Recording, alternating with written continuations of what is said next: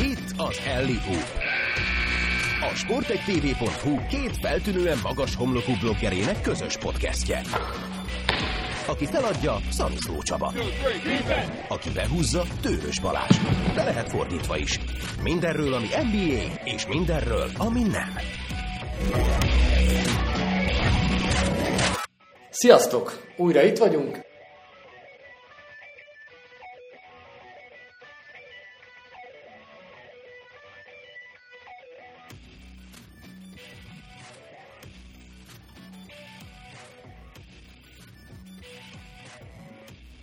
Nem közvetítettünk, viszont a második meccset már adjuk, úgyhogy érdemes annak, aki esetleg nem tudta megnézni, meghallgatni legalább, hogy mi volt a mérkőzésen.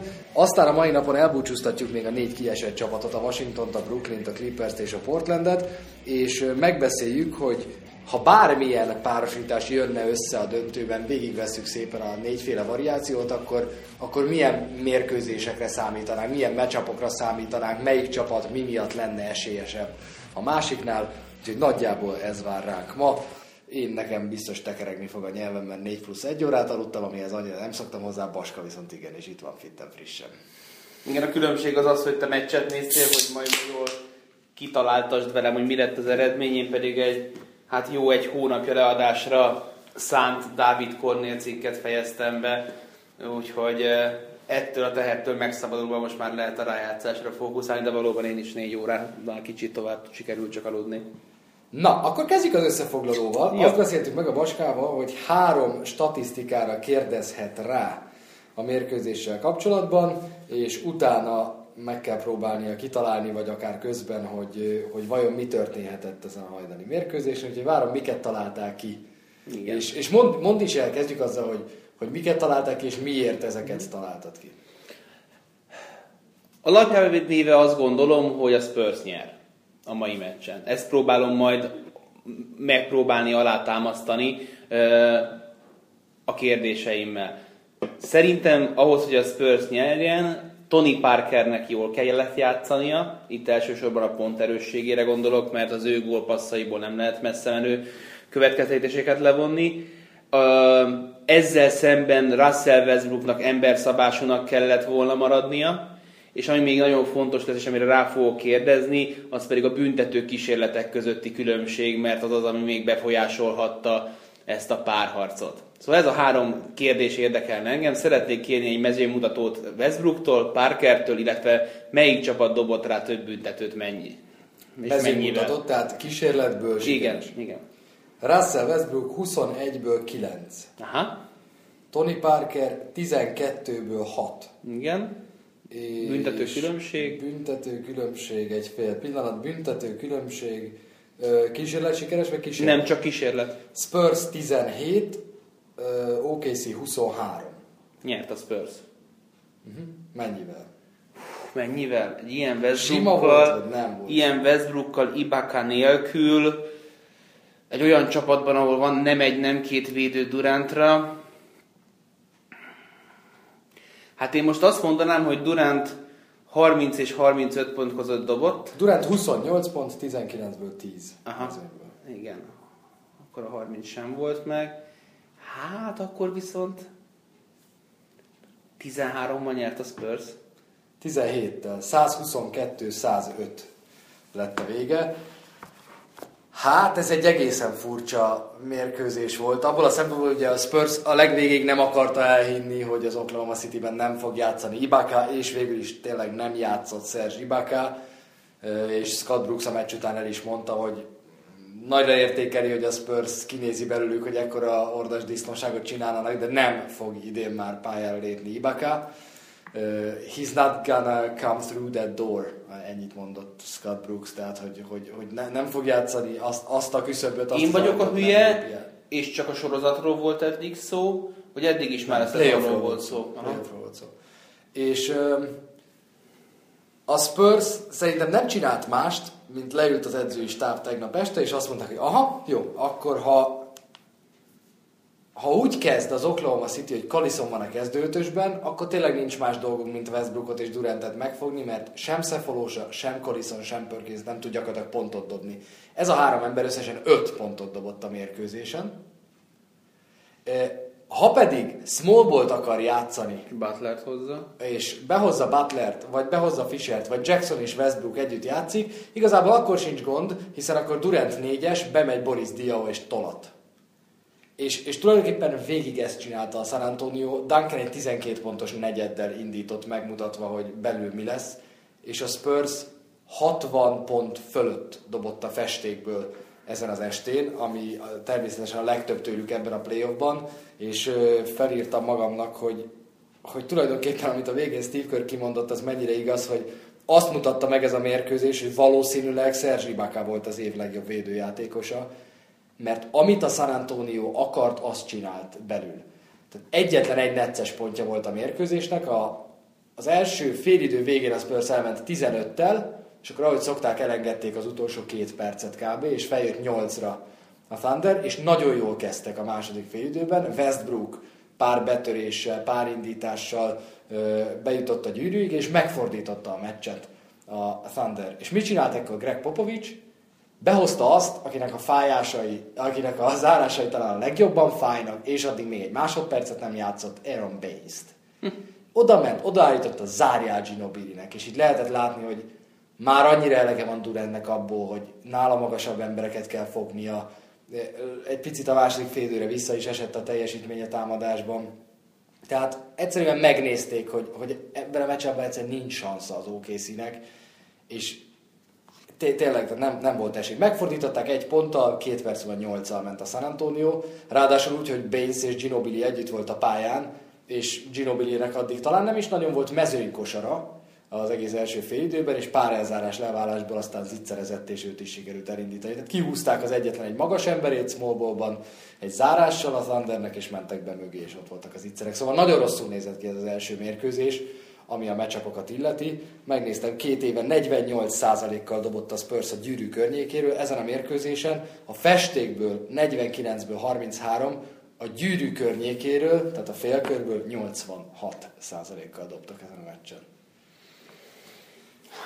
Én azt mondom, hogy, azt mondom, hogy a Miami Indian a első meccsből nem szabad messze menő következtetéseket levonni, illetve lehet, csak nagyon meg kell nézni utána majd a második meccset. Ebből a párharcból azt gondolom, hogy ez csak megerősítette minden félelmünket, és, és az nem szól az Oklahoma City mellett, hogy ugye Scott Brooks, amikor a teljes keret rendelkezésére áll, akkor sem egy igazi bábjátékos a kispadon. Amikor meg elér, akkor egy ilyen, elérsz egy ilyen nehéz szituációt, hogy egyik napról a másikra reagálja le, arra ő képtelen. Tehát, hogy ő akkor fogja bajnokságot nyerni, ha valaha bajnokságokat fog nyerni, hogyha ugyanazzal a kerettel neki tud futni majd egy jó taktikával, és mindenkinél jobb lesz az OKC. De amint neki kell adjusztálni a, a rotációt, a taktikát, az a Scott Brooks, akit az elmúlt években én láttam, erre nem lesz képes. És akkor egy ilyen géniusszal áll szemben, mint Greg Popovich, akkor még rosszabb ból néz ki a helyzet. A legdöbbenetesebb egyébként tényleg ez volt, amikor egy ponttal átvette a vezetést az OKC, lendületben volt, és mit csinál, mit csinál, bejön Bates. Ezzel mit akar? És kosarat szerzett, zárt, lepattanózott, és kiszívta a maradék erőt az OKC-ből. Na hát úgyhogy ez volt az első mérkőzés, amelyet tehát megnyert a San Antonio, és így 1-0-ra vezetnek a párharcban. És most, hogy aludtál egyet a Miami Indiánára, mi a véleményed arról a párharcról? Most, hogy aludtam egyet a Miami Indiánára, meg befelé pont a Starters-t hallgattam az első meccsről alkotott véleményükkel. Én még mindig azt gondolom, én nagy, tehát a második mérkőzés után kérdez meg. Az első meccs, meccsre azt mondom, hogy még egyszer ilyen büntető aránykülönbség nem lesz, és nem azért, mert elfújták a meccset, hanem mert nem lesz ennyire lusta a hit védekezésben nem fognak ennyire lemaradni a rotációkkal. Még egyszer ilyen rossz bost talán nem látunk, bár éppen azt mondták, hogy tehát, tehát Bosch nem szórakozásból alakította át a játékát, hanem talán az, hogy ő kijebb a játékát ezen a nyáron, az pont a Pacersnek szólt, amelyiken az elmúlt 9 meccsen 9 pontot átlagol, és valami három vagy négy lepattanott, tehát egészen nevetséges. És talán az sem véletlen, hogy úgy kezdődött az első meccs, hogy dobják két sarok triplát, és nem ment be egyik sem. Úgyhogy talán nem látunk ilyen rossz bost, de erre nem mernék megesküdni. Én meg arra nem mernék megesküdni. meg annyira Janusz arcú, tehát én nem, nem, nem, nem vagyok benne biztos. Nem vagyok benne biztos. Ha egy hogy... picit is konyítok bármit a sportpszichológiához, vagy, vagy bármit felszettem ebben az elmúlt húsz évben, ez a Pacers most fejben nagyon pozitívan egyben van. Tehát most, most, most, most, most mindenki úgy néz a másikra, hogy, hogy, hogy oké, okay, ez most itt, az most itt kézben van. Ami nekem világossá vált, és simán lehet, hogy Dwayne Wade rá fog cáfolni, hogy Dwayne Wade sorozata viszont pokol lesz. Tehát Lance Stevenson az első hat percben kicsit még kóvájgott, de amit utána lerakott védekezésben Dwayne Wade-re, adóbocs elejére nem elugorva, az összes fordulásból eresztett kényszer dupláira odaérve, amit ezen felül bedob Wade, azt hajrá, de például Wade betörései gyakorlatilag nem léteztek, a hit gyors indításai akkor működtek, amikor például Watson bedobóból bepasszolt a középre buta módon a labdát, és abból kirobbanó védő egyedül végigment. De az, hogy pattanóból indítsunk, tám, transitionből indítsunk, nem létezett a hét ellen. Hát nagyon nem, nem volt lepattanó, tehát vagy kosár volt, vagy büntető. Ugye, ugye mind a két csapat jól dobott, azért azt is, azt is tegyük hozzá. De tegnap már láttam ilyen 22 statisztika, ami arra utalt, hogy a hít nyerni fog. Tehát, hogy hányszor fordítottak egy nullás vereségről, és az Indián ellen, de az nagyon sokat mondó ennek a két csapatnak a párharcából, és ez talán Schumannnak volt a statisztika, ez elmúlt 8 vagy 9 meccsüknek úgy néz ki a Miami szempontjából a mintája,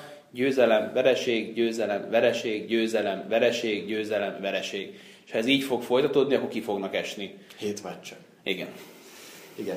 Nem tartom kizártnak ezt sem. Én Hát egyébként ugye az NBA retteg egy San Antonio Indiana döntőtől, tehát hogyha valamit ők nem, akar, nem akarnak látni az ez, nem azt akarom mondani, hogy a Heatnek fognak fújni, de én még egyébként még, még mindig azt mondom, hogy a Miami Heat tovább fog menni ezen az Indiana ellen. Azért, ahogy mondtad pont a közvetítés alatt, a zseniálisan védekező és agyamenten támadó Lance stevenson egy hajszál választja el az ordas nagy marhaságokat csináló Lance Stevenson-tól én továbbra is azt mondom, hogy a, hogy a Miami Heat nek a, a, a, védekezését kell összeraknia, tehát hogy lehet itt azt mondani, hogy a Heat védekezésével kevesebbet kell foglalkozni, amit az egyik szakíró mondott, ez nekem nagyon beakadt, mert majd a támadójáték, a Pacers rossz támadójátéka megoldja magát, oldja a nagy frászt. Itt David Westet kell megoldani, és ki fogja őt megoldani, mert ő egyelőre a kulcsa. Ettől függetlenül unkarakterisztikusan magas hatékonysággal támadott a Pacers. Ez, is. Azt hiszem 88 támadásos ritmusból dobni 106, 106 pontot, az, azért, az, azért az nagyon durva. Na vannak viszont kiesett csapataink, és most velük foglalkozunk még hozzá ugyanúgy, ahogy a múltkor annyira tetszett nekünk az a rendszer, amit Baska kitalált, úgyhogy három kérdést fogunk megfogalmazni magunknak a kiesett csapatokkal kapcsolatban. Mi hiányzott ahhoz, hogy tovább jussanak, mi történhet velük nyáron, vagy mi kellene, hogy történjen velük nyáron szerintünk, és hogy az edző állása bizonytalan-e bármilyen szinten, vagy sem. Kezdjük nyugattal, kezdjük a Portland Trail Blazers-el, amely a tiéd. Igen. Mi hiányzott ahhoz, hogy tovább jussanak? Igazából az, hogy az a két opció, ami a liga 29 maradék csapatából 25 ellen hatásos, mely szerint Lillard vagy Aldridge megoldja, az a Spurs védekezési sémája ellen nem működött. Gondolok itt elsősorban Aldridge-ra. Ugye öt meccset játszottak egymás ellen, ha minden igaz. Igen. És ez az öt meccsen egy olyan mérkőzés volt, amikor bármelyikük 50% fölött dobott volna, akkor viszont mind a ketten. Ez volt az egyetlen olyan meccs, amit megnyert a Portland. És azokon a az összecsapásokon, amit láttunk a Houston ellen, hogy hogy büntet és aláz gyakorlatilag Lamarcus Aldridge, az a Tiago Splitter, akit tavaly megmosolyogtunk még a döntőben, amikor gyakorlatilag kis hiány tönkretette a karrierjét LeBron James azzal a zsákolás kísérletet bemutatott blokkal. Az a Tiago Splitter Boris Dióval válvetve megmutatta, hogy hogyan kell Lamarcus Aldridge ellen védekezni, aki ennek ellenére bizonyos meccseken betalál ilyenkor is, de a Spurs ellen nem ment, és hát tényleg ajánlom a figyelmetekbe, hogy a statsnba.com-on erre már bárkinek lehetősége van, hogy bármelyik Spurs meccsen kattintsatok rá Lamarcus Aldridge dobás kísérleteire. És pörög forog az alapvonalon, és elengedi ezeket a fadeaway dobásokat, de mindig ott van Splitter, aki nem ugrik el, vagy ott van Dio, aki nem tud elugrani, ha akarna, akkor sem, mert a gravitáció az rá hatványozottan működik. Szóval volt ez a két fejű sárkány, aki ezt nem volt képes megoldani. ennek a kétfejű sárkánynak az előretörése azt gondolom, hogy idén egy picit talán visszavetette a támadó játékát Batumnak, aki egy nagyon hasznos kiegészítő játékos, és imádnám, hogyha a csapatommal játszana Nikola Batum. Ettől függetlenül arra ő most nincs bekalibrálva, hogy ettől a két embertől, akik egész évben vitték a fákját, kiragadja, hogy na majd akkor én csinálok valamit. Ugye rálidották Parkerre, amikor úgy érezték, hogy, hogy szorul a hurok, az sem volt egyértelműen sikeres egyszerűen kevesek voltak a San Antonio spurs ami nem szégyen, mert nagyon sok csapat kevés a San Antonio Spurs ellen, viszont felvet kérdéseket, hogy itt van ez a decens jó kezdőtös, mire elég ez nyugaton, meg mire elég ez az NBA-ben, és ennél sokkal többre nem lesz elég. A San Antonio spurs nem fognak túljutni, még akkor is, hogyha én dőre módon azt mondtam, hogy hát ha, hát, ha sikerül nekik, mert... Jó, mert nagyon nehéz volt nem hinni ebben a Portlandban a Houston sorozatban. Igen, a Houston, Houston után nagyon jól néztek ki, ez, ez egyértelmű. És ezzel áttérnék a következő kérdésre, hogy mi az, aminek nyáron történnie kell. Ezt a keretet tovább kell erősíteni. És szerencséje van a Portlandnek abból a szempontból, hogy az összes kulcsjátékosa a következő évre is szerződés alatt áll. Viszont szerencsétlensége is ez a Portlandnek egyúttal. Egyrészt azért, mert, mert ez azt jelenti, hogy nagy durranást nem fognak tudni végrehajtani a kerettel azzal, hogy hozzáadnak. Mert idén nyáron az azt jelenti, hogy a mid-level exception tudják majd elhasználni, ami 5,5 millió dollárért lehet hozni jó játékosokat, a Portland viszont még nincs abban a fázisban, hogy eljöjjön érte ide egy sztárjátékos mid-levelér játszani a bajnoki címért, mint ahogy mondjuk ez előfordulhatna a Spursnél, vagy a Miami-ban, vagy a Oklahoma-ban. Tehát sorsfordító játékost ennyi pénzért nehéz találni, ha viszont cserélni kell, onnantól viszont, viszont gyengülsz. De az biztos, hogy ebben a csapatban van alhangon két játékos, három játékos, négy játékos, akiért kapkodnának. Lamarcus Aldridge elmondta, hogy nem hosszabbít, ezen a nyáron, hanem megvárja, amíg, mert miért nem hosszabbít, nem azért, mert szemét, meg nem azért, mert nem akar Portlandben maradni, hanem azért, mert az előző szerződés hosszabbítása az nem maximális fizetésre szólt, hanem egy valamivel alacsonyabb összegre, és a szerződés hosszabbítás csak ennek az összegnek, amit most kap, egy bizonyos százalékú emelését tenné lehetővé. Viszont ha kivárja még ezt az egy évet, akkor jövőre aláírhat az év, ligában eltöltött évei számának megfelelő maximális szerződést, amivel majd jobban fog járni.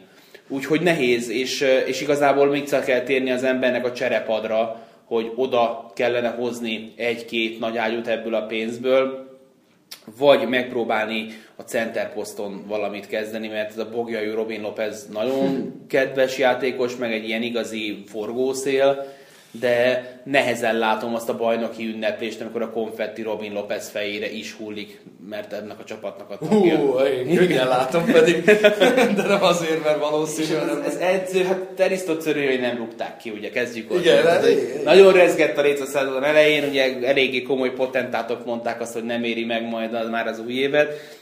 Nincs szükség arra, hogy, hogy edzőt cseréljen a, a, a Portland. Valószínűleg ő is tanult ebből a sorozatból a Spurs ellen. És hát sőt, amit, amit mondasz, hogy ez a csapat akkor jár jó úton, hogyha megerősítést kap az, amin elindultak, ha megerősítést kap az a taktika, megerősítést kap az edző, állítólag egy komoly szerződés hosszabbítást már elő is készítettek Terry Stottsnak, aki egy annyira fura karakter, tehát egy ilyen rajzfilmfigura karakter ott a kispad mellett, és olyan nehezen hiszi el az ember, amikor ránéz, és annyira igazságtalan az élet, hogy hogy ez egy nagy koponya, ezt ő rakta össze, és, és hogy ennyire rendben van ez a portent, tényleg azt hiszi az ember, hogy, hogy, hogy közel nincs ahhoz a csapathoz, csak valami jól, jól fésült bérletese a csapatnak. Hát igen, ott van Barton, ott van Mo Williams szapadon, aki ugye most sérülés miatt nem játszhatott már a San Antonio ellen. Freeland. Aztán ott van, ott van Freeland, Thomas Robinson, de igazából... Doran Wright.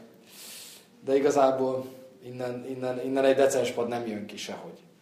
Tehát, amikor ugye Mo Williams szegényke mindig, eh, mindig, amikor szerepbe került, vagy, hely, vagy, vagy elkezdtük emlegetni valaminek, akkor az jött ki, hogy ehhez ő kevés.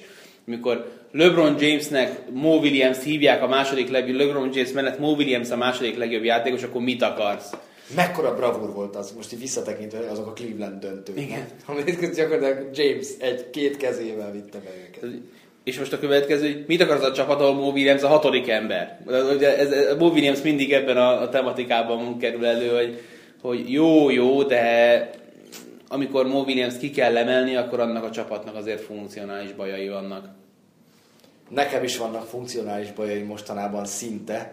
Méghozzá amiatt, amit most mondani fogok a Clippersről. Nagyon sokat gondolkozom, mi hiányzott ennek a Clippersnek. Egyébként egy nagyon-nagyon jó párharcban az OKC ellen, hogy tovább jusson. És az én kedvenc irányítom Chris Paul menjen a francba.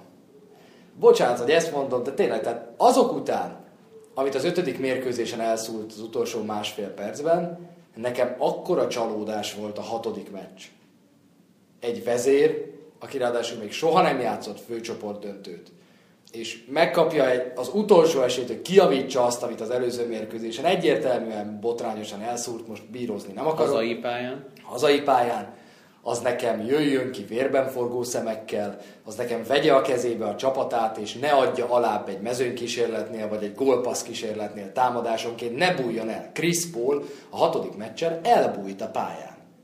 És Chris Paul a hatodik meccs utáni, kiesés utáni sajtótájékoztatón, ahol Blake Griffinnel jelentek meg, megkapta az első kérdést, valami nem tudom, milyen nyár lesz, tököm tudja, mit mer újságíró elsőre kérdezni, amikor két lehorgasztott fejű Ipsa az egyik olyan erős, mint Blake Griffin leül a pódiumra, semmit, valami teljesen átlagos kérdés, és hagyja, hogy Griffin válaszoljon először. Ne És akard a pályán, és ez az ember nem, akar, nem azt mondja, nem akarta, de nem látszott rajta. Látszódjon rajta. Nem volt vezére ennek a Clippersnek az utolsó mérkőzésen, ami, ami, egy, ami egy kötelező győzelem volt. Úgyhogy... Az a legrosszabb fajta játékos. Vú, volt egy ilyen, a...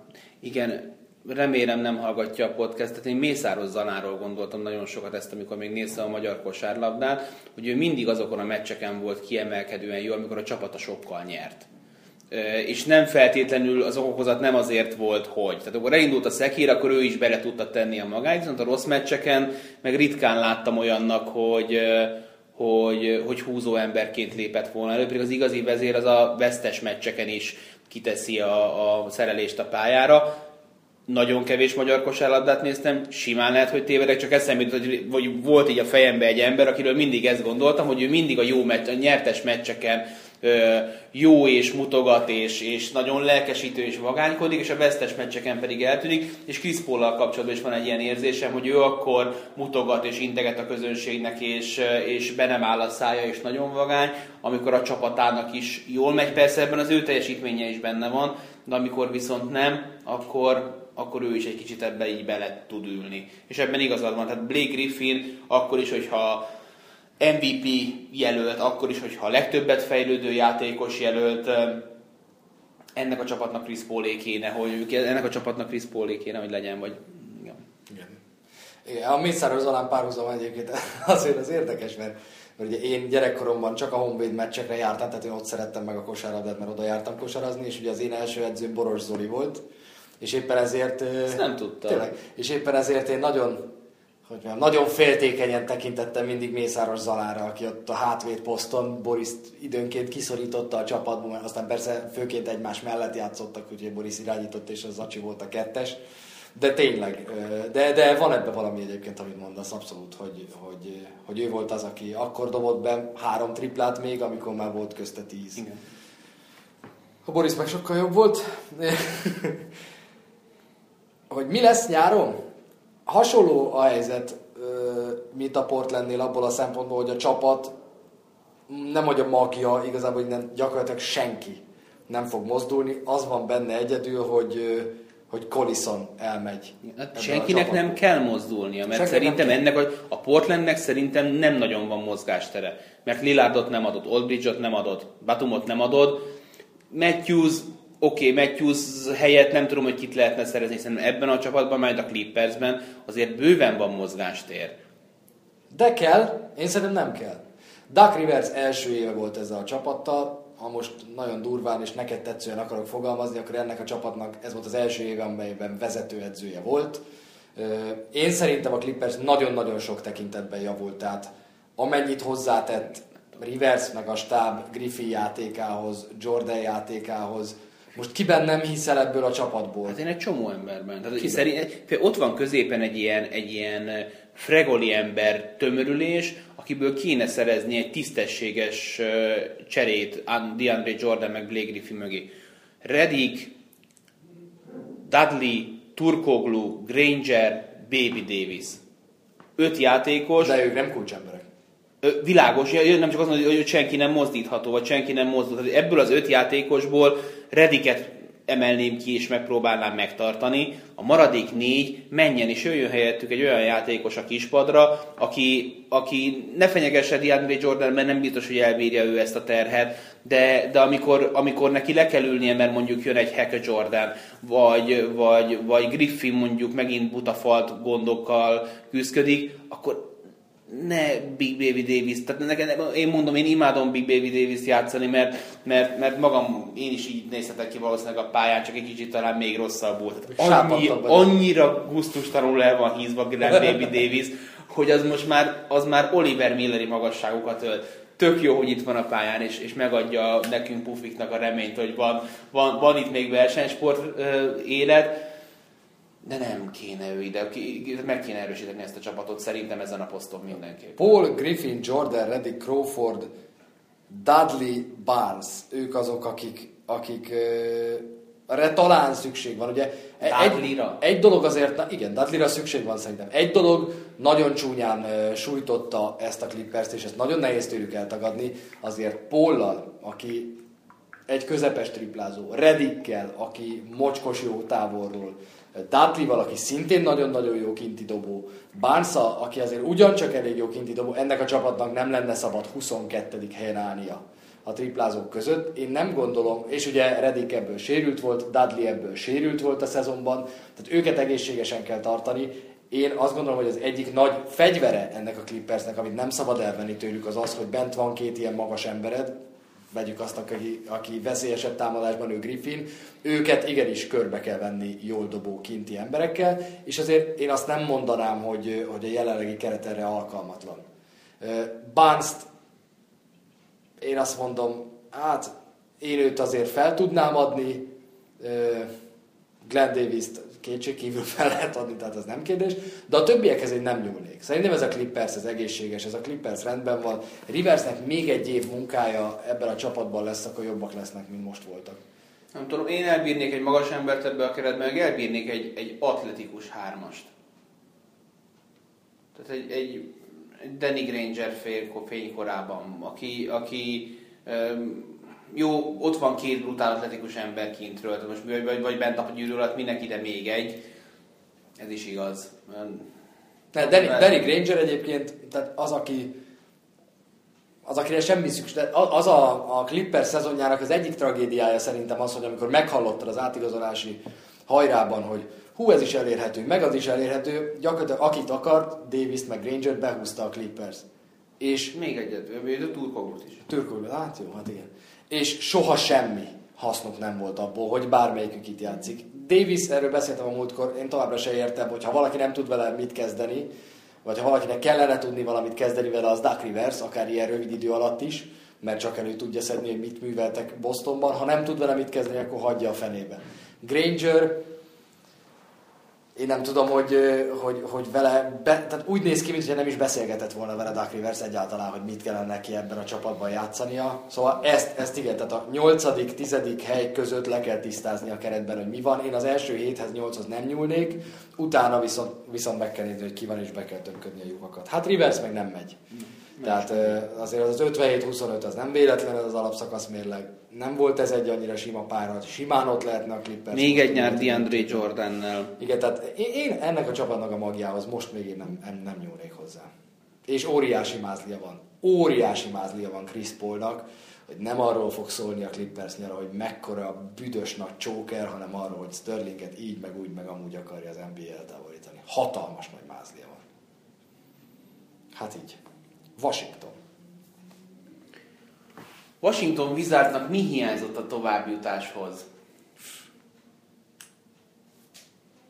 Hát nagyon érdekes kérdés. Ez ugye eleve nagy meglepetés volt szerintem az, hogy a második kört azt el tudták kérni, még akkor is, hogy a Bulls ellen azért az első egy-két meccs után már ki tudtad hozni őket favoritnak, ugye kettőt nyertek nyitásként. Azt gondolom, hogy nekik hiányzik még egy év ahhoz, hogy, hogy igazán megmártózzanak ebben a, ebben a felelősségben. Ami kérdéses, és már rögtön egy picit, de visszatérek még az első kérdésre, mi hiányzott kategóriában, hogy ehhez az hiányzik, hogy, hogy ezt a csapatot együtt tud tartani, és ez viszont nagyon markáns kérdéseket vet fel, mert így is a fizetési plafon környékén vannak úgy, hogy jövőre nincs szerződése se Arizának, se Gortátnak, és én szívem szerint, ha én lennék egy, egy Washington szurkoló lennék, mind a kettőért lobbiznék, hogy maradjanak.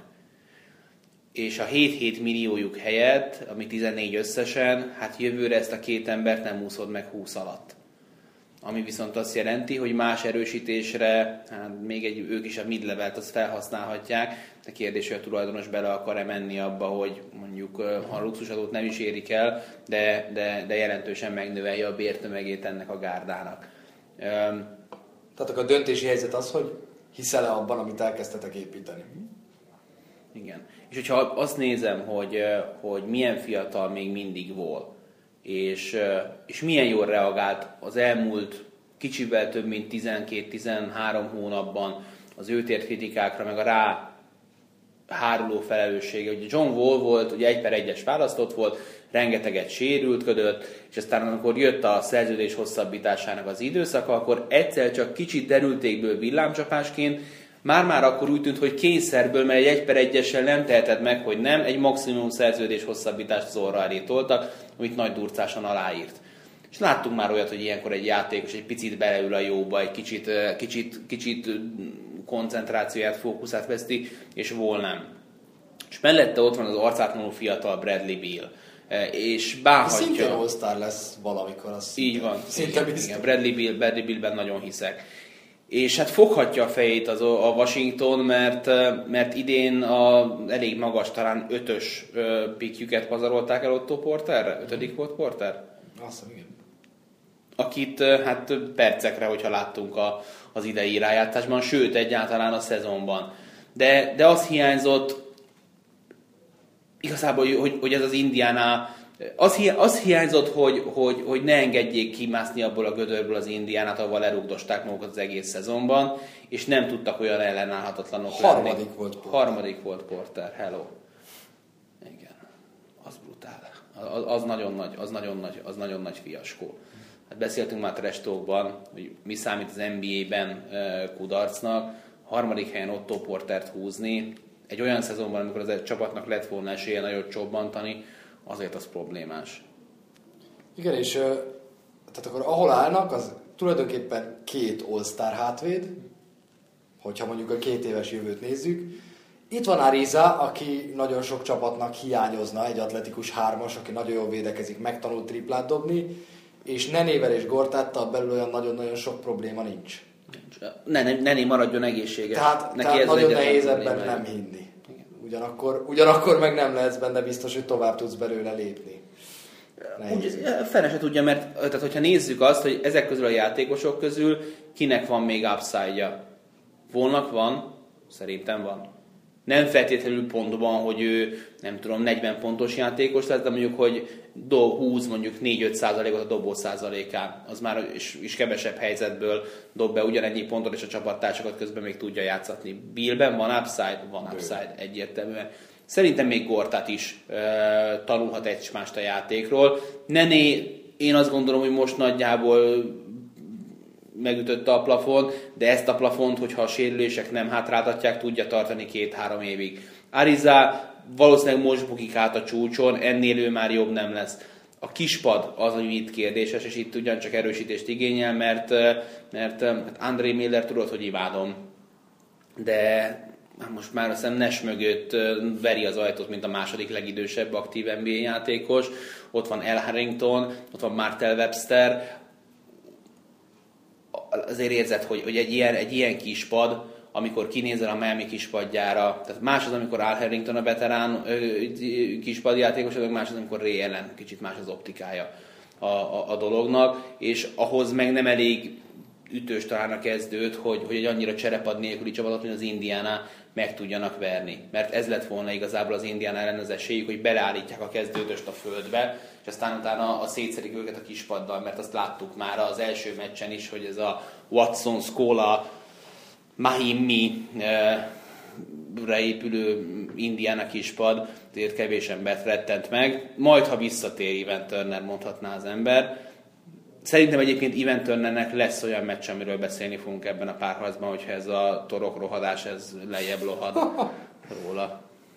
Hát, igen. Ugyanakkor Turnernek borzasztó érdekes a szerepe. Tehát az, hogy egy 20 pontos sztárjátékosból egyszer csak elcserélnek, és ott találod magad egy csapatban, emlékezhetünk, amikor Manchesterben még arról beszélt, hogy hát igen, én vagyok most a Philadelphia első számú embere, és nekem kell lennem a vezérnek.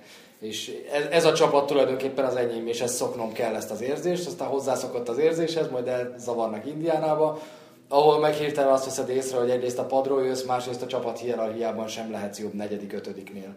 Én szerintem, szerintem rettentően ellenséges légkör fogadhatta Ivan Turner. Nem azért, mert Granger-t annyira szerették volna, mert az elmúlt egy-két csapatban igazából egy öltönyös fiú volt a kispadon, de de amikor a kezdődősor az ennyire össze van gyógyulva, és akkor megérkezik egy olyan ember, aki egyértelmű fenyegetést jelenthet, akkor, akkor, akkor biztos, hogy, hogy ez nem volt annyira zöggerőmentes átmenet, mint ahogy erről azért szóltak is konkrét hírek. Szóval Washingtonnal ez a helyzet. Én nagyon örülök, hogy van egy jó Washingtonunk, főleg azért, mert szuper a mezük, szeretem őket minél többet látni. Remélem, hogy jövőre többet kerülnek egyébként emiatt képernyőre is. El tudnak foglalni mondjuk idén is teljesen feleslegesen adott New York Knicks meccsekből mondjuk egy-kettőt a jövő évi rotációba, és és akkor odaérünk az edzőkérdéshez, ahol pedig... Uh... Amit kiterjeszthetünk GM kérdésre is, mm. meg edzőkérdésre. Mind a ketten annyit kaptak szerencsétlenek, hogy ez nem igaz, és erre itt egy ilyen csapat. Igen.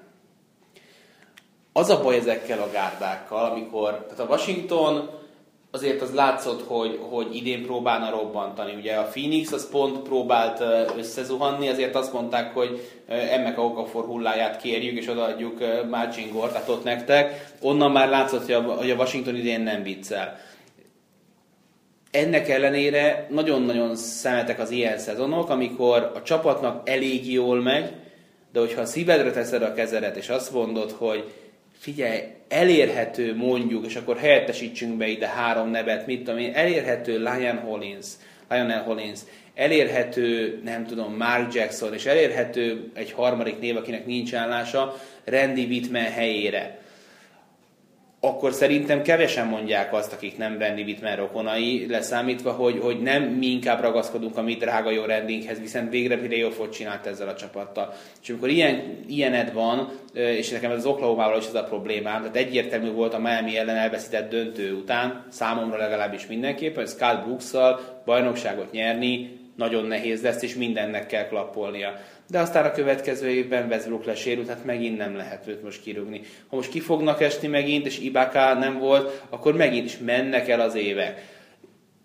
Nem jótékonysági intézmény, ki mondta mindig ezt? Talán Palik a, a, a Forma 1 közvetítéseknél, hogy ez nem, nem szeretett otthon, vagy nem jótékonysági intézmény.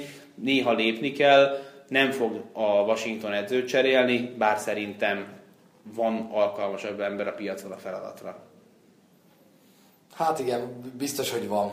Biztos, hogy van. A kérdés az, hogy igazából, hogyha a Washington és az Arizánál és Gortátnál talán eldől, hogy ha azt mondják, hogy ezen az úton megyünk tovább, maradjon Arizá, maradjon Gortát, beleülünk ebbe 20 millió dollárt, akkor még nehezebben fognak változtatni, tehát ak- akkor még furcsábban néz neki, meg nehezebb lenne eladni egy edzőváltást.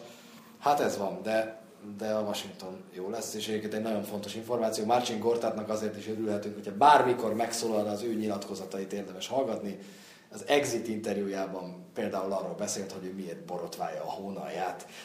Ilyen fontos témákat említettek. Azt mondta, hogy azért, mert így nézek ki, attól még nem nézhetek úgy ki, mint egy bohóc. Na, nehogy borotválom. Brooklyn.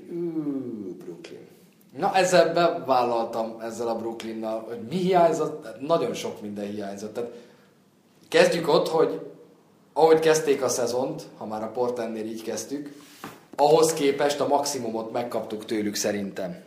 Tehát ennél sokkal több, talán annyi lehetett volna ebben a Brooklynban, hogy jobban megnehezítik a Miami Heat dolgát, mint ahogy megnehezítették. Hát, hogyha, hogyha, az, hogyha az ember az NBA-t a, a nemzeti sportból követi, vagy az NBA.com statisztikáiból, akkor eljutottak oda, ahova kellett nekik. Igen. De...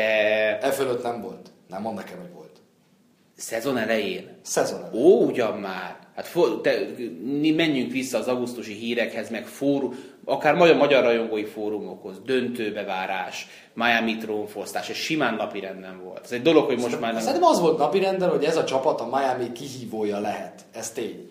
Ez el is hangzott, hogy a csapat a Miami kihívója lehet. Hát az, hogy a második körben kieselnünk 4-1-re, azt szerintem nem a kihívás kategóriája.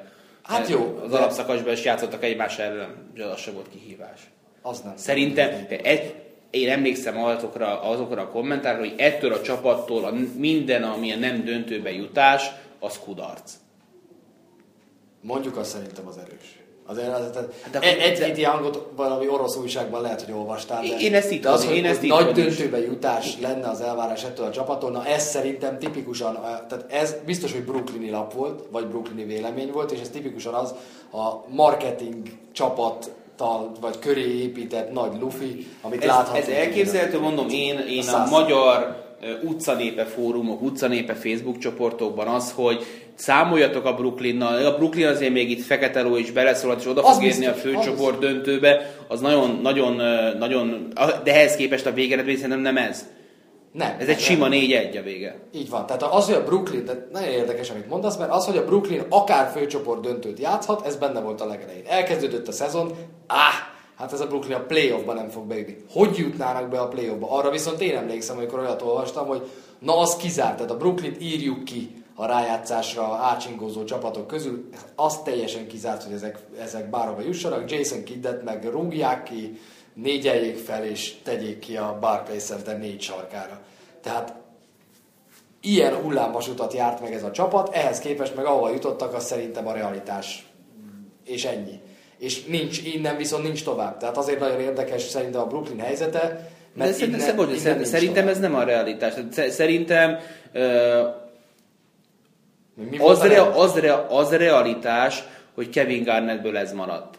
Az nem realitás, én azt gondolom, hogy Darren Williams egy ekkora trágyadomb, hogy már lassan a, a döglét se szárad a rájul, rá, mert annyira büdös az a szar, amit ő, amit ő a pályára oda tesz. de hogyha jobbat vártunk Deron Williams-től, mint amit kaptunk Deron Williams-től, akkor viszont miért nem volt esélyesebb ez a Brooklyn? Egy, egy borzasztó szar Deron Hát Williams, pontosan, de én pontosan, pontosan azért gondolom, hogy azért gondoltuk azt, vagy gondolták sokan azt, hogy kihívó, meg, meg, meg főcsoport döntő esélyes, és aztán meg, meg ott még bármi történjen, mert A. senki nem volt tisztában azzal, hogy Kevin Garnett ennyire a üresben gurul már, senki nem volt tisztában azzal, hogy Danny Williams minthogyha Andrew Bynum nem gyógyszerét szedné, és nem érdekelné az aktív kosárlabdázás, és senki nem számított arra, hogy Brook Lopeznek gyakorlatilag a teljes szezonja megy a lecsóba, és akkor még tegyük hozzá azt, hogy Ami te... érdekes módon segített a Brooklynnak egyébként. Szerintem nem segített. Hát akkor alakították át a játékokat. Addig ez a csapat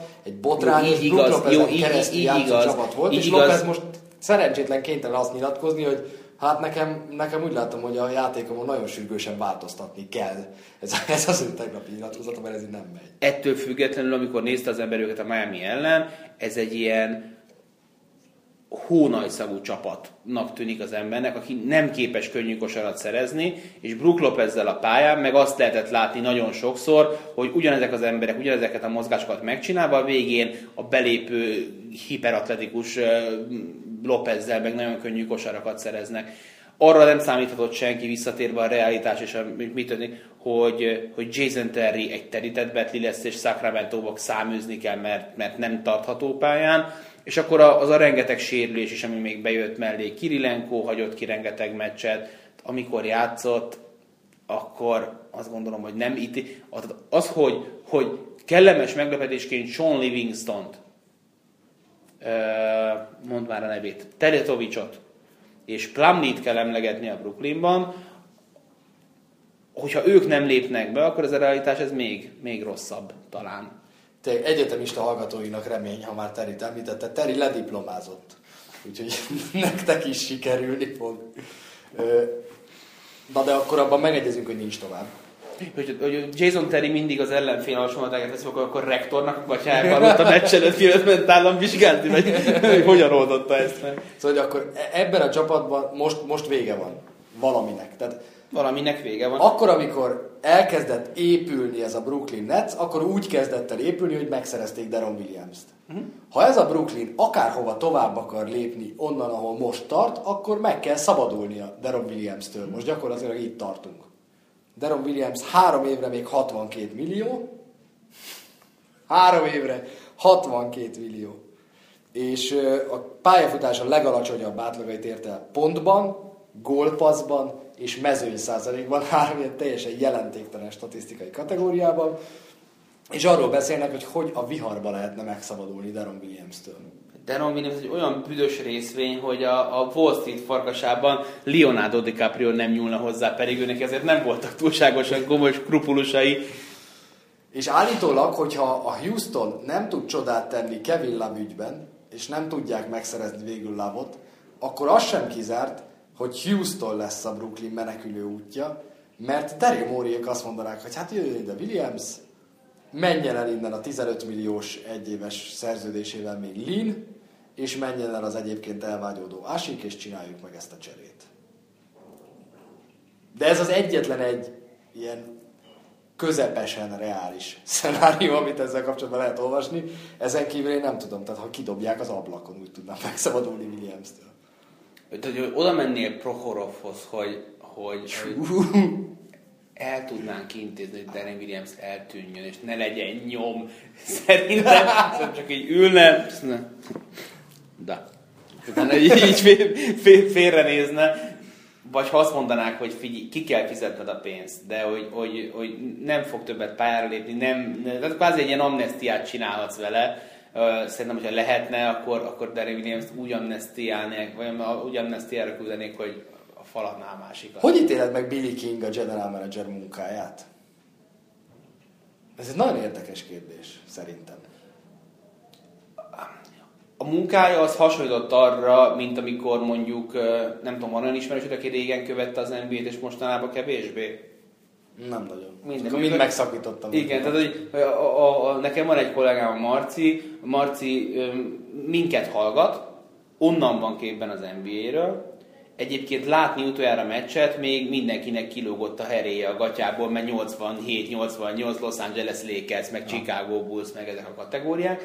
És ha őt lehet, hogy letennéd egy, egy ilyen trade machine és akkor Paul Pierce, Paul Pierce jó, Hú, Kevin Garnett, Kevin Garnett jó, és akkor szépen összerakja a csapatot, de mellé tegyük, hogy Bilinek nem azért csinálta ezt, mert hülye, hanem oda jött a feje fölé egy orosz, aki azt mondta, hogy Ah, Kevin Garnett! Kevin Da! Garnett, da, nem, nincs építkezés. Nincs fej, bajnok csapat, bajnok esélyes csapat. Legalább a Knicksnél jobb csapat idén. Tehát az a minimum, hogy a Knicksnél mi legyünk a jobbak, ezt hozták. Így, hogy Billy Knight meg, meg, meg megtalálta persze a könyörtelen, meg szemtelen Danny egyet, aki nem tudom, szerintem esküszöm, hogy végignézni, hogy a családi háza leég, és nem hívná fel a mentőt, hogyha egyébként tudná, hogy nem tudom, a biztosítási pénzből valamit tudna csinálni, és nem szerint, hogy ott született a gyereke, meg nem. És igazából ott van mellett a tűzcsap is, tehát hagyná, hogyha az üzlet ezt hozza. Jó irányba indult el, de de elég kevés példát látni erre, és most a 2004-es Los Angeles Lakers jut eszembe, amikor a pályafutásoknak a zenítjén túljutó Gary payton és Carmelont odahozott Shaquille és Kobe Bryant mellé, ott nagyon-nagyon sok mindennek kell klappolni ahhoz, hogy, hogy abból bajnoki cím legyen. Ezt még sikerült legeznie a Netsnek azzal, hogy Jason Kiddet még megtették vezetőedzőnek. És mondjuk azért, bocsánat, hogy szabad ne feled, hogy, hogy lehetett a, a hítet ekézni. És ugye a kevéssé ismert tény, a, a múlt hét pénteken adtuk a csütörtöki záró felvonását a Miami-Brooklyn meccsnek, és Csabi parádésen a mérkőzés előtt küldött nekem egy SMS-t, amiből egyértelművé vált, hogy ma a Miami fog nyerni. Amikor ezt már tudtam, akkor fölmentem a Facebookra körbenézni, és hát hatalmas felháborodással találkoztam az NBA a Sport TV csoportban, a mocskos bírók. Én azt hittem, hogy itt valami, valami Armageddon lesz, ehhez képest láttam egy elmaradt fújás Joe Johnson részéről, egy nagyon könnyen kicsúszott sípszót, amikor James ellen támadott. Tehát az, hogy valaki az utolsó támadásnál faltot akart látni Joe Johnsonon, amikor ott körbepacsiszta James meg Ellen, hanem még a lába között zseniális volt, az egy fantomkamerával megnézni az ember. Szóval, hogy ha megkérném a gyereket, hogy rajzoljon egy oldalvonal egy bedobás figurát, és lehet, hogy jobbat összehoz, mint az utolsó öt ilyen eset volt a New Jersey-nél, Brooklyn Nets részéről.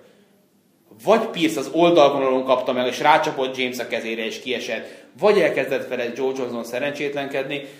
Szóval ez egy eléggé Mission Impossible volt így Brooklyn részről. Két dolog. Az egyik az, hogy a Brooklyn, tehát az, hogy a Brooklyn csapatépítése, vagy ilyen összedobálása, amit az elmúlt két évben Billy Kingnek meg kellett csinálnia, így alakult az a remény arra, hogy ez nem egy marketing liga.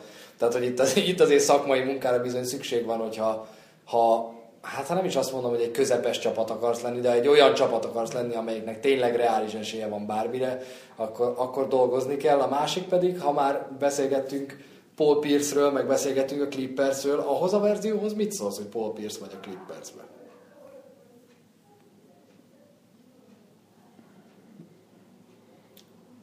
ezzel próbálnak megoldani az atletikus hármas kérdést, amit feltoptam, feltoptam egy fél órája. Ezért kérdezem, hogy van ám ilyen szenárió, hogy újra egymásra találnak Duck rivers Szerintem ennek, ez, ez, ez nem tudom, mindennek megvan a maga helye és ideje, ez pedig az egyetem, a, a, a, a nosztalgia szexnek is megvan az ideje, ami nagyon jó, hogyha egy éjszakáig tart, és már mindenki tudja, hogy hova kell nyúlni, és mit kell csinálni, hogy mindenkinek jó legyen, de az, amikor ezt hirtelen átváltjuk abba, hogy akkor kezdjük újra, ott viszont azért életbe lép, hogy a felmelegített töltött káposzta ritkán jó, főleg, hogyha ott már megvan az új család, meg minden tök jó ötlet, szerintem ne csináljuk. Na jó, beszéljünk akkor a döntő párosításairól, lehetséges párosításairól. Azt nem hiszem, hogy kiddet ki fogják rúgni egyébként, hogy lezárjuk ezt a kérdést. Szóval a párharcok a döntőben. A négy lehetséges variációt összeszedtük. Ugye nagyon-nagyon hosszú idő után fordul elő, hogy az első két kiemelt játszik keleten és nyugaton is főcsoport döntőt az NBA-ben. Hát vegyük ezeket végig. Szerintem lesznek rövidebb és hosszabb. Igen. Kezdjük a rövidebbel az alapján, hogy nem nagyon van szansz arra, hogy az OKC bejut a döntőbe? Igen. Jó. Akkor Indiana OKC. Az Indiana OKC párharcot a dolgok jelenlegi állása szerint behúzná az Indiana, de közepesen bold statementként azt mondom, hogy egy teljes Thunder ellen is esélyesnek tartanám az Indiana Pacers-t. Igen, én is azt gondolom, hogy nem lenne esélye. Tehát több esélye lenne a Miami Heat ellen ennek az OKC-nek, mint az Indiana Pacers ellen, mert, mert ha esetleg tovább jutnak a Spurs ellen, ami nyilván lehetséges még matematikailag, akkor, akkor ebben a szerkezetben a túloldalon is van egy Boris Diaw, aki az ő alacsony szerkezetüket képes tönkretenni, egy David Westnek hívják. Tehát én szerintem abban a szériában, csak az alapján, az egy meccs alapján, amit most láttam, amit ott David West művelne, a címzetes magas embereivel négyes poszton az OKC-nek, azt nem tennék zsebre. és, és nem, tehát... Úgyhogy ott elcserélik egymást, és uh, ugye Hill meg uh, Stevenson igazából csere kompatibilis.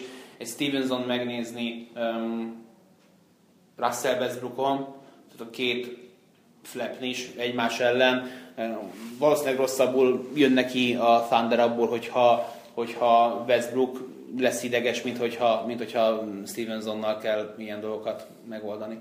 Igen. És talán egy Miami elleni párharcban jobban tudná használni, akár, tehát talán egy Miami Heat elleni párharcban lehetne reálisan egy ilyen small ball parádét kihozni a Thundernek úgy, hogy abból időnként jól jönnek ki mondjuk Reggie Jacksonnal, Westbrookkal, Durantel. A Miami ellen több sanszuk lenne szerinted is? Én azt gondolom, hogy igen. Azt gondolom, hogy igen. Bár mondom, én éveken keresztül odáig eljutottam, hogy ilyen uh, hivatalos Houston skeptikus lettem, és emlékszem, akkor megkaptam februárban, hogy hát a fórumban olvastam róla, mert én hülye vagyok, hogy olvasok ilyeneket, hogy mit mondanak rólam, hogy hát, hogy a, a, a Houston-t baszik belevenni a törös az esélyesek közé. Elég elegáns leszek ahhoz, hogy ne kérdezzem meg, hogy now what, de én az Oklahoma-val ugyanígy vagyok. Én az Oklahoma, de szerintem egész évben mondtam meg, hogyha visszatekertek a szezon elejére, és hogy én az Oklahoma-ban hinni nem tudok. Ennek elsősorban uh, Scott Brooks az oka, emiatt azt mondom, hogy az Indián ellen is kikapnának, a Miami ellen is kikapnának, Ibakával is. De ebben mondom, legalább annyi rossz tapasztalat van, meg uram, én már csalódtam érzés, mint a, mint, mint a valóság. Tehát azt gondolom, hogy Fogelt, ha odarakod Brooks mellé, Fogel nyer. Spolstrát, ha odarakod Brooks mellé, Brooks nyer Bocsánat, fog, uh, Sportsra nyer. Most azon gondolkozom, hogy Ibaka tehát egy valami nem lehet elvenni. A Thundertől megverték a Clippers-t 4-2-re. Amiről sokan azt gondolták, mi is azt gondoltuk mind a ketten, hogy ezt bátran kimondhatjuk, hogy a Clippers fog tovább jutni. Oda mentek Brooksék, megverték a Clippers-t. Megsérül Ibaka a hatodik mérkőzésen, amivel tulajdonképpen végérvényessé válik, hogy az OKC idén hiába verte meg a Clippers, nem lesz bajnok, és tényleg lehet, hogy ez menti meg Scott Brooks állását. Tehát, hogy az ember igazából most nagyon szomorúnak tűnik, de belül lehet, hogy röhög, és vigyorog, és kacag, hogy, hogy bassza meg, lehet, hogy ezért maradok én az OKC edző, mert mostantól, hát mit fogok mondani? Azt, hogy nézd meg, 86%-kal dobnak ellenünk bentről, mert nincs ott az emberünk, aki, aki kiosztana hat blokkot meccsenként. Na, de milyennél érdekesebb, hogy mire jut a Spurs ezzel a két csapattal? A Spurs a Miami Heat-et szerintem megveri. Ott van a tavalyi döntő, de érzelmi oldalát kevésbé próbálnám megvilágítani a dolognak, mint inkább azt, hogy a Spurs szerintem jobb lett tavalyhoz képest, a Miami Heat nem lett jobb tavalyhoz képest, ezt már korábban is elmondtam. Egyetértek. A Spurs két, de a Spursnek tavaly mikor volt gondja a nagy döntőben? Akkor, amikor nem ment a dobás Danny Greennek, Gary Nealnek, a kinti embereknek, ugye Ginobili terített betli volt egy mester eltekintve másféltől az egész nagy döntőben, most erre az eshetőségre nem egy, hanem plusz két megoldása van tavalyhoz képest Greg Popovicsnak. Az egyik Patty Mills, akit meg lehet mosolyogni, de biztos lesz olyan meccs, amikor 10-ből 2 dob, de van amikor 10-ből 8-at, és pontosan ugyanerre képes a túloldalon Chalmers meg Norris Cole is, tehát őket, az ő teljesítményüket lazán nullázni tudja Patty Mills. És sokkal többet hozzá tud tenni, mint Cory Joseph támadásban, igaz valamivel kevesebbet védekezésben, tavaly ugye Joseph-fel próbálkoztak, mert akkor egy kis dagadék volt Patty Mills, a másik pedig Marco Bellinelli, akinek a, akinek a szerepe megint csak nagyon felértékelődik, szerintem egy öreg Sémbeti mellé, hogyha oda teszem, akár éjjelen mellé, hogyha oda teszem, az ő, ő pontszámaikat is. Tehát ez a Spurs mélyebb, jobb, mint amilyen tavaly volt nagyon kell vigyázni a Parkerre ebben a hátralévő az biztos. Az biztos. Három-négy meccsben Popovicsnak. Az biztos. Van-e? De Mills, Mills nem rossz. És nagyon nagy szerencséje van, bocs, hogyha ezt a Miami meccsapot vizsgáljuk közelről, hogy Chalmers és Cole teljesítmény per morál, per, per, per forma mutatója, az szerintem, szerintem most így, ha összesítjük őket, mióta összeállt ez a két ember egy csapatban, nem volt együtt ilyen alacsony. Tehát ez így van. Cole nagyon sokszor tudott küdörömbölni az ajtón, és felmerült, hogy Chalmers talán le is váltja a kezdővel, aztán jött Chalmers ide, oda, ide, oda, és Chalmersben benne van egyébként, hogy van egy öt triplás meccse, de ahogy elnézte ezt a két játékos az első mérkőzésen, meg egyébként a rájátszásban is Riónak vannak ö, problémái, leszámítva azon kívül egy gyökér, mert azért a Watson faltat azért nehéz lesz elfelejteni. De, de valóban mind, minden olyan évben, amióta összeállt a nagy hármas, most emlékeim szerint pontosan nem tudom, hogy mikor érkezik Miller, meg mikor érkezik Betié. Lehet, hogy az első évben is már ott van legalább az egyik.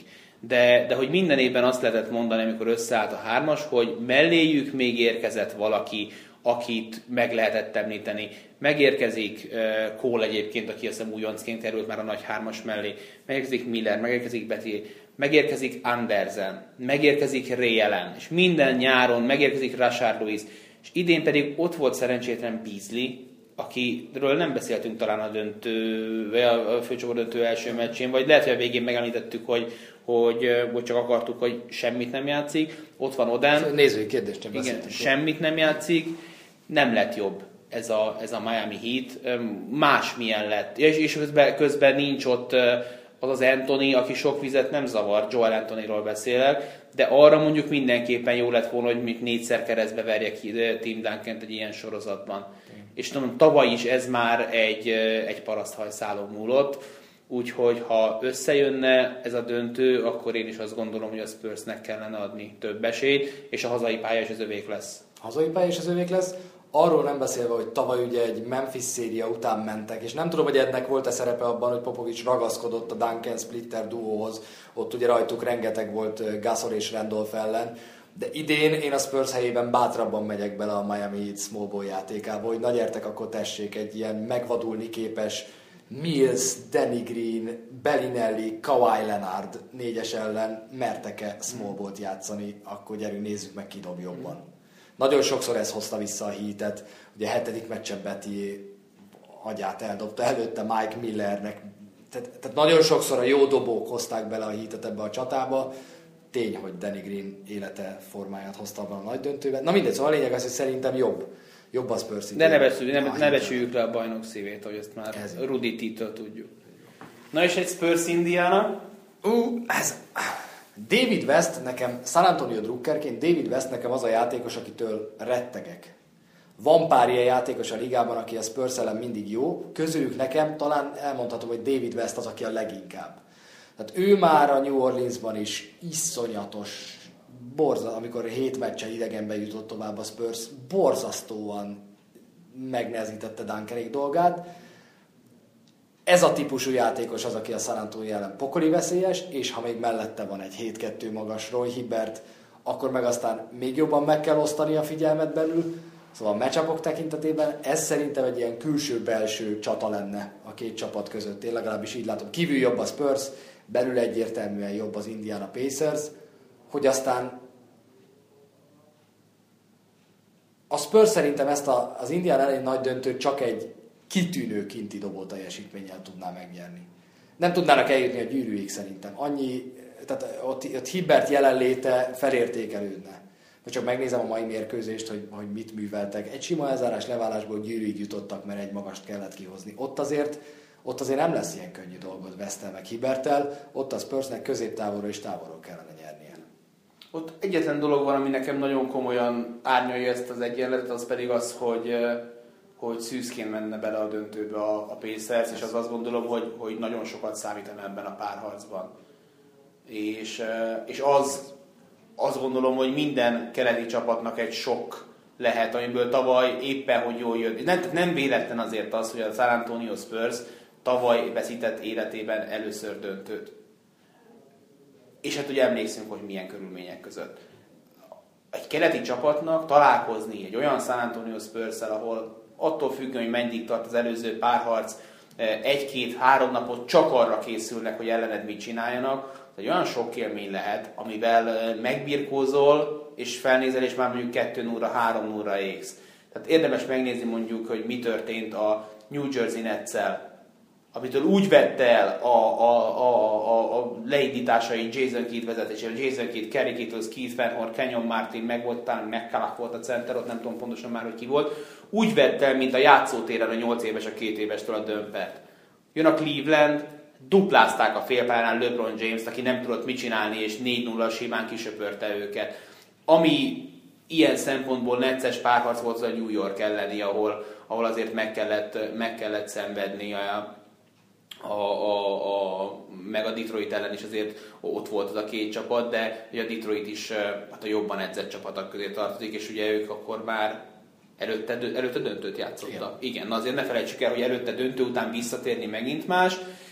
Szóval a Spurs ellen döntőbe bemutatkozni hét meccsen, azért az nem tartozik a leányáló feladatok közé, és én, én, én, ezzel le is zárnám ezt, a, mert persze lesznek meccsapok, meg lesznek ilyen-olyan olyan dolgok, plusz azt gondolnám, hogy ha Pacers döntőbe jutna, akkor tehát egy csapatnak a lelki állapota az, az tök fontos, hogy hogyan megy bele a párharcokba. Jött az első kör, kik vagyunk, mik vagyunk, hol tartunk, hát csak elsők vagyunk, itt van ez a Hawks, boom, hét meccs srácok, össze kéne magunkat szedni, mert ez mostantól tényleg nem vicc. És jön egy decens Washington sorozat. Oké, okay, itt a sorozat, amire várunk, és, és neki esnek úgy a hitnek, mint, a, mint a, a, a, a, a, a, amit vártunk tőlük szeptember, vagy október, vagy november óta. És talán jön egy döntő, és én most azt gondolnám, hogy ha ez a hit kiesne az Indiana Pacers ellen, akkor egy, ez, a, ez az érzelmi túlfűtöttség, ez visszaesne. Százszerzalék. A legnagyobb vetétásunkat letudtuk. Bejutottunk a döntőbe. Ha kikapunk, nem baj. Egy csomó ilyen dolog van, és ez megint csak azt gondolom, hogy ha nem is vizsgálom meg a szakmaiságot, csak a Spurs ö, tapasztalatát és döntőben, hogy mit mutathat meg, hogy milyen hangulatban futna neki a Pacers, nálam emiatt a Spurs nyer. Szóval akkor Spurs lesz a bajnok, nem kell bekapcsolni a tévét. Hát igen, de azért kapcsoljátok be. De, de, de még, én még egyszer, még egyszer mondom azt, hogy hogy szerintem a Miami Heat mindkét nyugati csapat ellen képes győzni, és, és, és nekik legalább, nekik, nekik két döntőjük van idén. Egy a Spurs, egy a Pacers ellen, és ez pedig utána majd a Spurs ellen. Az is biztos, és ez is egy másik vetület, hogy ne felejtsük el, hogy minden idők legnehezebb Pacers elleni sorozata lesz ez ennek a nagy hármasnak Miami-ban. A fene tudja hány meccsen áttart, de hogy itt bunyók lesznek, fizikai masszírozgatást lesz minden mérkőzésen, az tuti. Míg a San Antonio nagyon úgy néz ki, hogy, hogy azért, azért viszonylag simán. Tehát el tudom képzelni, hogy Westbrooknak, Durantnek lesz egy, max. két olyan meccse, amit hoznak, de hogy ez hat meccsen ne érjen véget, az, arról akkor csak a Spurs tehet, hogyha nem lesz pihent. Itt a vége, de Spurs Hmm, itt majd beszélnem kell a kollégákkal, mert nem Los Angeles Lakers, hanem... Mindig ez van, ezen ment a röhögés Oklahoma a, valamelyik fórumban. Mérkőzést közvetítjük majd, a másodikat a következő Szaszát ne engedjétek már, hogy műsort írjon. Na, és jövő héten kedden meg szerintem jövünk, legalábbis mindent megteszünk érte, hogy jöjjünk jövő héten. Ezt így azzal tudjátok segíteni, hogy például iTunes-on keresztül hallgattok minket, és írtok kommentet, hogy szeretitek az Olyat is lehet írni, hogy nem szeretitek, de jobb értelemszerűen. Igen. Meg kommenteltek, meg adtok tippeket, meg, meg minden ilyesmit. Igen, úgyhogy kommenteljetek, iTunes véleményt írjatok, és jövő héten megjövünk, aztán meg elvileg lesz egy vendégszereplésünk valamikor egy NB1 podcastben a döntő előtt legalábbis én így tudom. Igen? Na? Szuper. Maka, hát ugye Maka még győzködött minket egy hónapja, szerintem megyünk. Én most nem emlékszem már. Na mindegy, erre. szóval jövő héten podcast, erre készüljetek, sziasztok. Hello. Ez volt az Eliu, Tőrös Balázs és Szaniszló Csaba podcastje. A podcastet letöltheted, megoszthatod és iTunes-ban is elérheted. Hamarosan újra támadunk.